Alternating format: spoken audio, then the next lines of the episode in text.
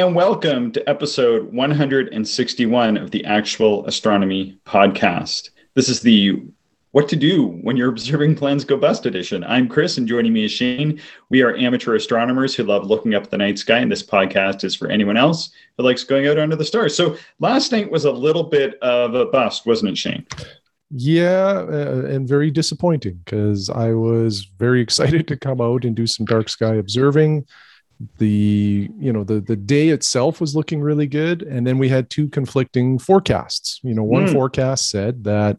So I guess maybe just to back it up a, a notch here, we've been having issues again with smoke this week, where the smoke has been quite thick, and uh, you know it's it's washing out some of the night sky. Yesterday, one forecast said the smoke will basically disappear um, and you know the evening should be really good for observing that and was then, my for that was my forecast. So like, let's just clear this was my forecast. And what did your forecast say? It said um, you know increasing smoke uh, around supper time and then you know thick probably too thick to really observe. Um, i was holding out hope for your forecast. I think you were as well. And Unfortunately, the smoke forecast uh, won won the day, and uh, it was a little hazy out, um, which which kind of dashed our plans, really.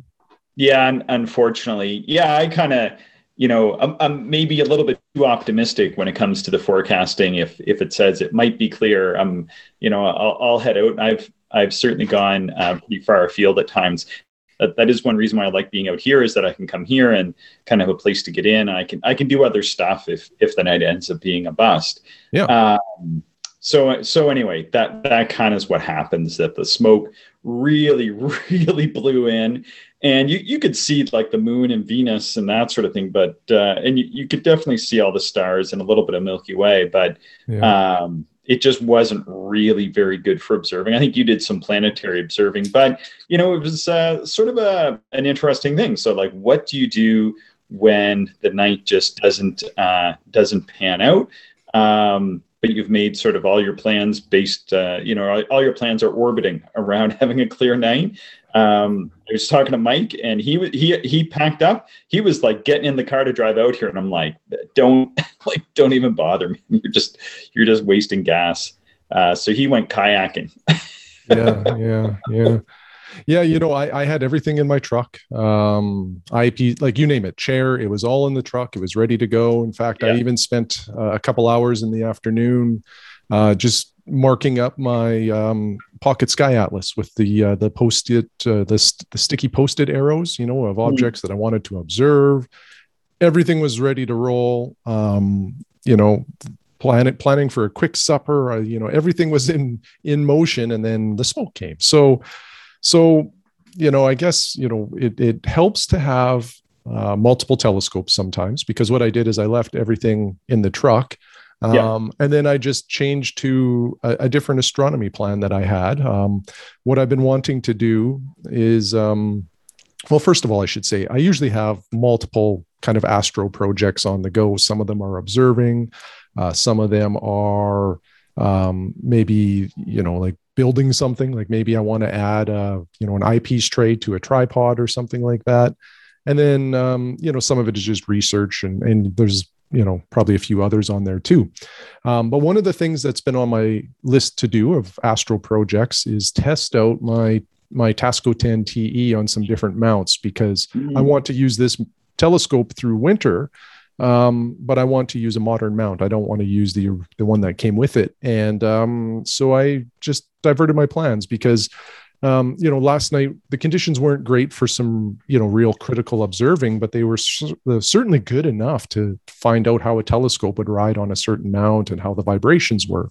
Um, you know, so that was what I did to sort of, you know, salvage the night from from the bust that it was with our original plans. Yeah, yeah, that sounds good. Yeah. What uh, what else do you or what what did you do? And maybe we can then just get into like you know other ideas that or, or other things that we do sometimes when the night is a bust. So I really like what you said about like you were you were kind of meaning to maybe test out some different mounts. So this was something that was pretty high on your priority list, but just a little bit further down than hey, it's clear I'm going observing, right? Yeah, yeah. And one thing that was sitting in that zone for me for a number of weeks now, probably about the past seven or eight weeks, I noticed that the sky conditions out here uh, have become further and further out of sync with the sky conditions um, in Regina. It's uh, you know it's it's more than several dozen kilometers away. Um, really, it's it's the better part of you know uh, 100 kilometers once you're actually driving on the roads. So it, it is in a very different zone and we're kind of in this bit of a valley and sometimes we get the weather that's sort of blowing from the north and sometimes we get the weather that's blowing from the southwest a little bit more and this impacted us last night because this combination ended up bringing in the smoke. Sometimes it brings in clear skies. I've I've been out here observing and say, "Hey, are you looking at the transit on Jupiter or whatever?" And you're like, "What are you talking about? It's completely cloudy here." There's been nights where you've been observing and you're like, hey, how, how's he observing up there? I'm like, what are you talking about? It's completely cloudy here. Mm-hmm. So, so I thought I gotta kind of get get some better forecasting tools. And so I ended up writing uh, Ann who runs the uh, Clear Dark Sky clocks or Clear Dark Sky charts or whatever they're, they're being called now. And uh, I sort of detailed out all the information that you need to detail in order to get uh, get a sky clock set up. I've only set up a, a few of them before, and um, anyway, so he he actually, I guess, got the email and was probably really happy that somebody took the time to to give him all the right information he could just plug in. Um, and so I was really appreciative of, of that. And he actually set it up for for me in the afternoon yesterday, and uh, and so then I could actually see. Oh yeah, wait, hang on a sec. The smoke for this location is considerably worse than Regina. But of course, I really didn't get a good view of that until uh, until I landed here.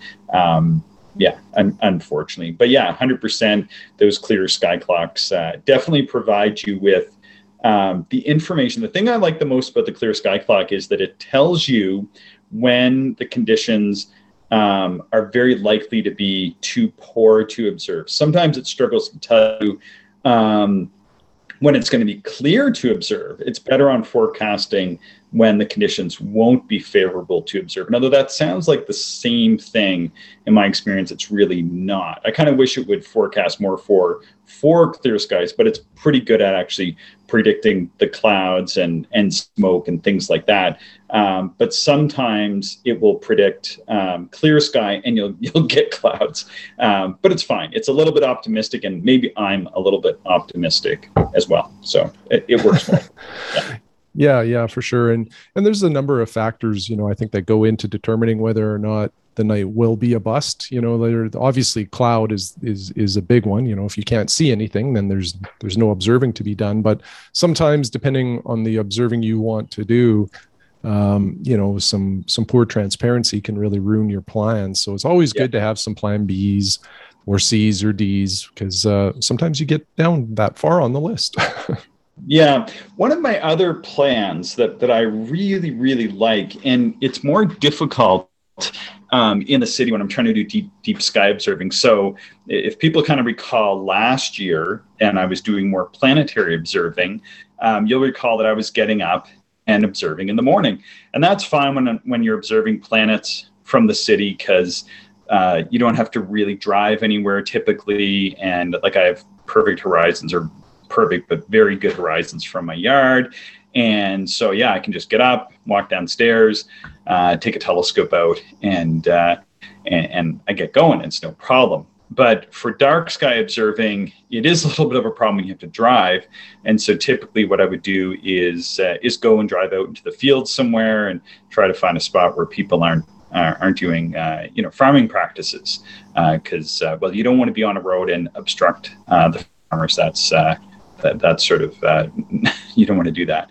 Um, but any, anyway, that's always a bit of a dice roll, and you know, finding a spot that uh, that that's good, and then you get out there and it can be windy, and then it's cold, and it, it, there's a lot of barriers to actually just driving out somewhere at, uh, and not to mention the risk of going and driving around in, in the giant fields at uh, at three or four o'clock in the morning isn't great either. So what what I like to do is get up and observe. So it looked like it was going to clear out pretty good um, after about 2 a.m. So I set my alarm for uh, for about quarter to four because I thought, well, certainly it should be pretty clear. And I often wake up at about about quarter to four anyway.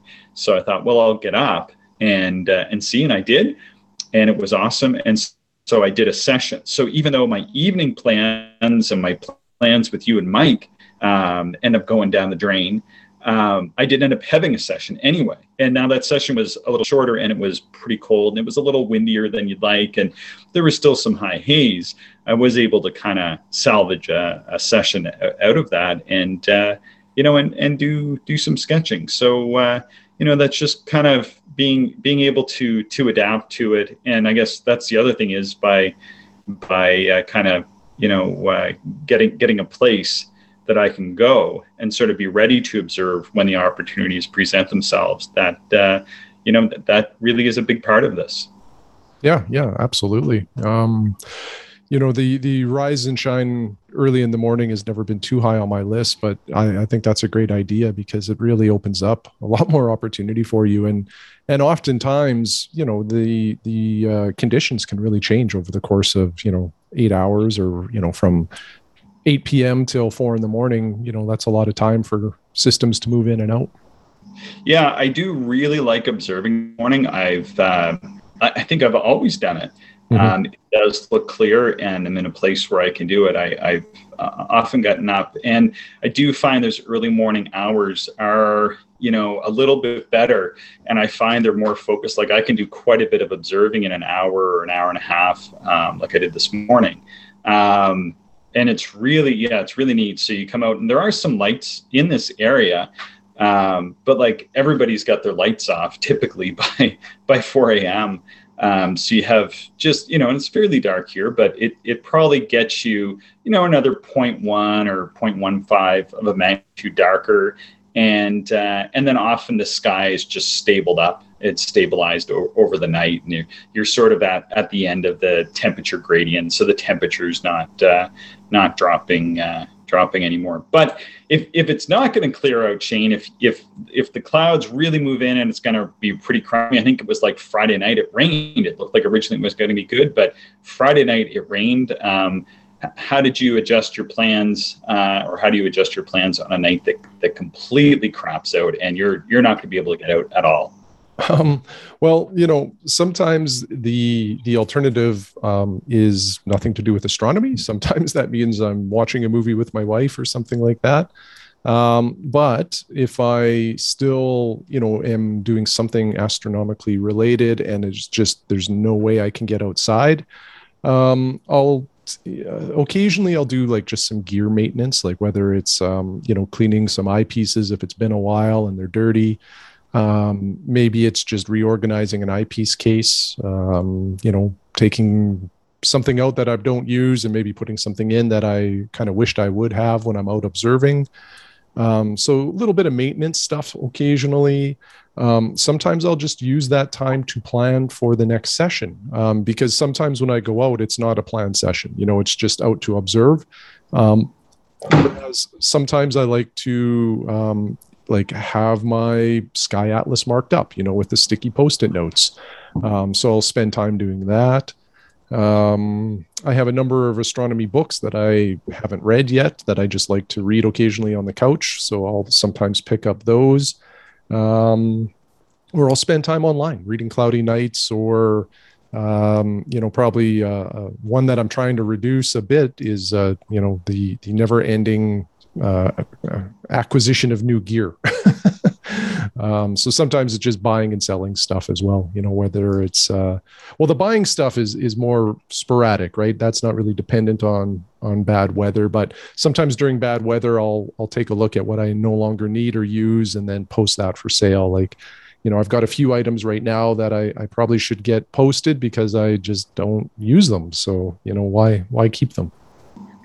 Yeah, no, no, exactly. Uh, actually, that's a little bit of the rabbit hole I end up uh, going down on Friday. As you know, I, I actually haven't bought an eyepiece since I bought my Docter 12 and a half about three, maybe, yeah, about three years ago. I think I bought it in 2019 when they, they went on sale and they stopped making. I guess they've they've recently reissued it, but yeah. uh, but I, I hadn't bought an eyepiece for myself. Now I bought a few eyepieces um, you know, for people. And I bought a Barlow for myself uh, three or four months ago. But other other than that, uh, hadn't bought an eyepiece. But I, I ended up buying sort of a, a long time eyepiece that or eyepiece that I've wanted for a long time, um, which is the Masuyama 32 millimeter uh, 85 uh, degree. Um, simply because uh, I, I already pretty much own that eyepiece in my old 30 millimeter Kellner, which has uh, a limited uh, field stop, and it also uh, isn't as high quality as sort of the original Masuyama. So I'm I'm kind of excited to get the original article. Um, in, you know, for the eyepiece that that I've always uh, used quite a bit. Um, you know, and and you know have the more modern coatings. You know, and a few ounces lighter. You know, always helps to to keep it in the eyepiece bag and. Uh, yeah, it's a it's a really really wide field eyepiece. It's got a wider field than uh, anything else. Uh, it's pretty much 46 and a half millimeters, which uh, which is virtually as as wide as you can go, I think. Yeah, I'm super excited for you to get that eyepiece. That has been one that I've been curious about for a long time. Um, it, really hits on a number of fronts. You know, a nice wide field, and it's light. You know, that's uh, what what I'm really wanting right now is is a wide field two inch eyepiece that's light because I have the uh, 31 Nagler and the 41 uh, millimeter panoptic, and both of those are really heavy eyepieces. They're they're wonderful eyepieces, but uh, sometimes they make balance a bit of an issue, especially with a smaller telescope. So I, I would I would like something uh, you know a little more lightweight, um, one that you know comes up occasionally in my mind is the 35 millimeter panoptic but uh, the Masuyama that you're getting um, has been uh, you know a very curious eyepiece to me. So I, I, can't wait to look through it.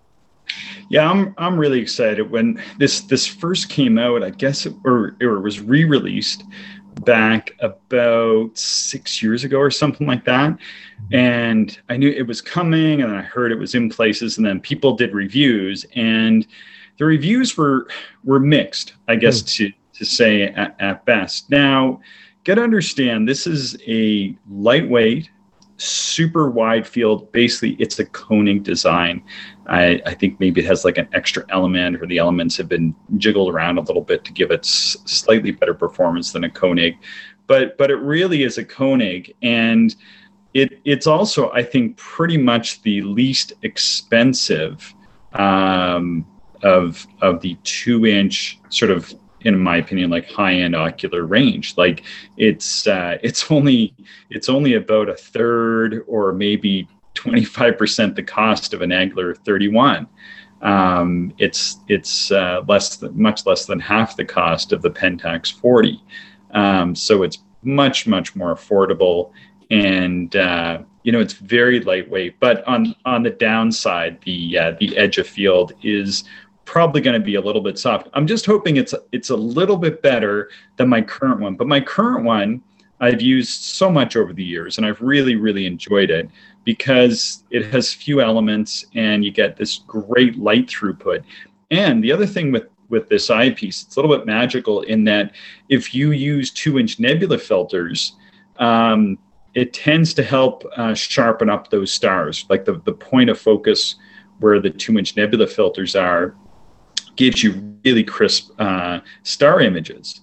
And because I use a lot of two inch nebula filters, um, for me, you know, it, it's a match being have an extra light throughput, lightweight, super wide field, and uh, you, you, know, uh, works really works perfectly. Best best eyepiece to use with filters. Like last night, I only used filters.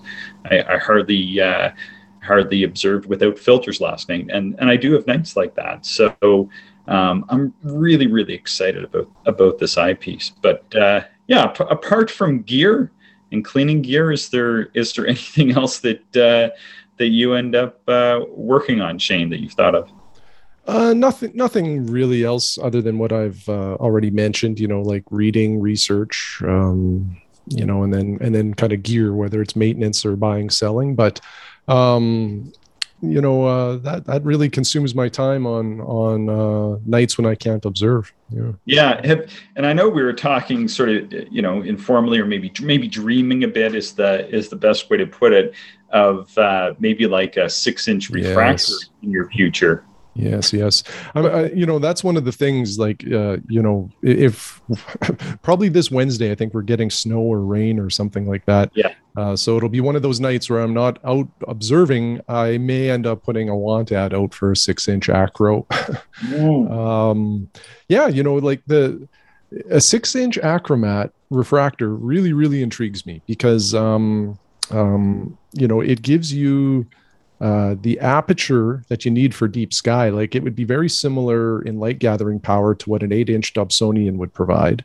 Mm-hmm. Um, but you have, you know, all of the things that I appreciate about refractors. Um, now, you know, the the knock with achromats is the false color, and that typically really only shows up on bright objects like Jupiter, Venus, and the Moon. So when you're looking at galaxies and other, you know, dark sky stuff or deep sky stuff, um, I, I think an acro would be very a very good performer. Now, the other thing that's appealing about six inch acros is you can get them for like relative to an apo extremely cheap like you could yeah. probably get one of those old celestron c uh, celestron six inches I, I don't know if they're known as a c6 or what they are but um you know i think you can find those for like four to five hundred dollars canadian which i think is a pretty good buy um, and then I already have mounts that would be robust enough to haul something like that. So it's really just find the telescope, and I think it would be an amazing uh, dark sky performer. Yeah, well, I, I look forward to uh, to seeing to seeing your ad. Now, you also mentioned maybe digging up, uh, doing some research, or maybe looking at other projects. So, do you uh, do, you, do, you, have any projects you've kind of been tinkering around in the back of your mind, maybe maybe to start working on? I know you've done a lot of double star observing and different observing like that, but now you have the bino viewer. Is there any sort of bino viewer deep sky plans that, uh, that you're thinking of uh, of undertaking?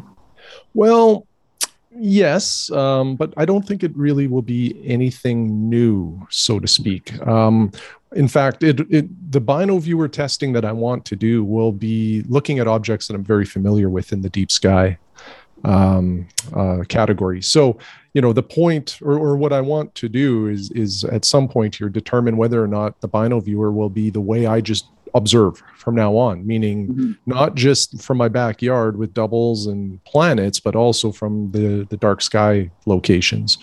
Yeah. Um, so I, I want to come out, you know, to your place or some other dark sky uh, locations and look at things like, you know, M31 and Melotte 20 and on and on and on stuff, excuse me, that I've looked at many times so that I can, you know, kind of compare what the views look like. And, um, uh, see see what I like. And then the other thing that I want to do, uh, I haven't done this enough from a dark sky site, but also just really compare the uh, difference between uh, the complex eyepieces, like you know the wide fields, uh, versus simpler eyepieces like orthos. I would like to do that comparison um, in monovision, but also with the bino viewers, uh, just to see you know just to see if I can see a difference. Yeah. Um, so I'm kind of curious about that. But you know, you know, as for any new projects, not really. But I do have um, uh, like there's this one double star book that I have. I'm just reaching for it here. Um, Mike got me on it. It's the anthology of visual double stars, and um, just sorry, I'm just reaching here, so I probably sound a little distant. Well, boy, that just rolls off the tongue. You know some of these titles they they really should get me making up the titles. They should yeah yeah. You're you're you're the title guy. But anyway yeah it, this is a pretty decent sized book. It's 472 pages and it looks like there are 175 double stars. Holy cow. And what it does for each double star it tells you you know just the like the there's a specifications table but then the history. So you know this so, uh, what is this here? STF 3050. Um, so, this star was found to be double by Christian Mayer in 1777, hmm. later swept up by William Herschel in his double star survey in 1792 and announced as HN 58. So, you know, it gives you like the history of observing that. Uh, then it talks a little bit about the modern era. Um, which is usually a little bit of the science behind it, you know, in terms of like uh, like the period of the uh, orbit and all that. Mm. Uh, there's a finder chart and then observing in neighborhood. So, you know, this is a beautiful binary, both stars white or yellowish and easily resolvable in small apertures, which is now widening. Uh, mm. Measures made with the Cambridge 20 centimeter since 1990 show that the angle has increased by 20 degrees. So, you know, it, it's a really good book if you're a double star lover. It's a, I think, a relatively new book. Um, so anyway, this is one of a few books that I, you know, if I'm just sitting on the couch and I can't observe, I'll pick it up and, you know, just start reading through it. Or if I've observed, um, say, a double star off of the RASC list that I'm still working through, I may come to this thing and just read about it in here after I've observed it. Um, so, you know, I enjoy doing that kind of stuff. Cool. Yeah, I've uh, kind of dusted off one of my projects, which is uh, observing some of the the very early first telescopic uh, observations of uh, like GB Hodierna and and uh, and some of the other uh, early observers. Um, yeah, I've, I've been working on a larger work and kind of had, had put it on the back burner for a while and kind of was wondering about an object or two and kind of couldn't really find the information anywhere else and kind of looked up my notes and I was like, I have extensive notes on this stuff. I should really get back and, and work uh, and kind of kind of refine uh, some of this material. So that's that's kind of where where I'm going. And uh, yeah, I mean that's sort of what you do is just kind of need to plow along. Uh, like you said, gear maintenance, uh, do some reading. I see that the new backyard astronomer's guide is coming out. I, yeah. I, I that the other night, so that's exciting. Yeah, I'm glad you mentioned that. Um, because uh, that's in the latest Sky News. I, have noticed they have a pretty big review of it, and um, you know that's a book that we both have appreciated in the past. So I think that'll. It's nice to see that they've refreshed it with some, you know, modern or kind of the latest, greatest gear, and um, you know a few other interesting topics in there too. So that'll be a good buy for anybody. Yeah, great, uh, great for the holiday season. Written by uh, two uh, great Canadian amateur astronomers. Yeah, Alan. Yeah uh, Dyer and Terence Dickinson. So uh, yeah, I, I might actually get. So I almost want to get the older. Like I I didn't buy the last version. I wish I had.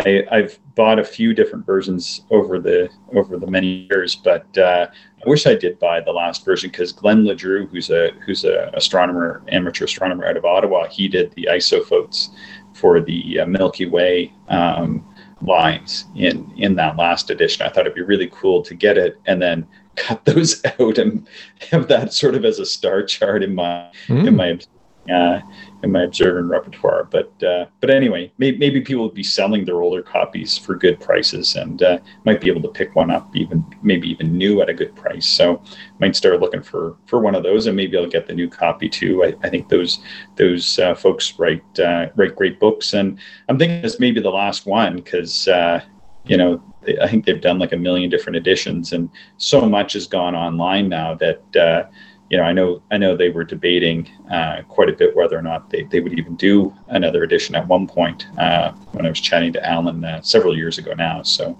mm. but clearly they decided to do so. So that's super awesome. Yeah, I look I look forward to that. So, is there anything else to add, uh, Shane, to to what to do when your plans go bust?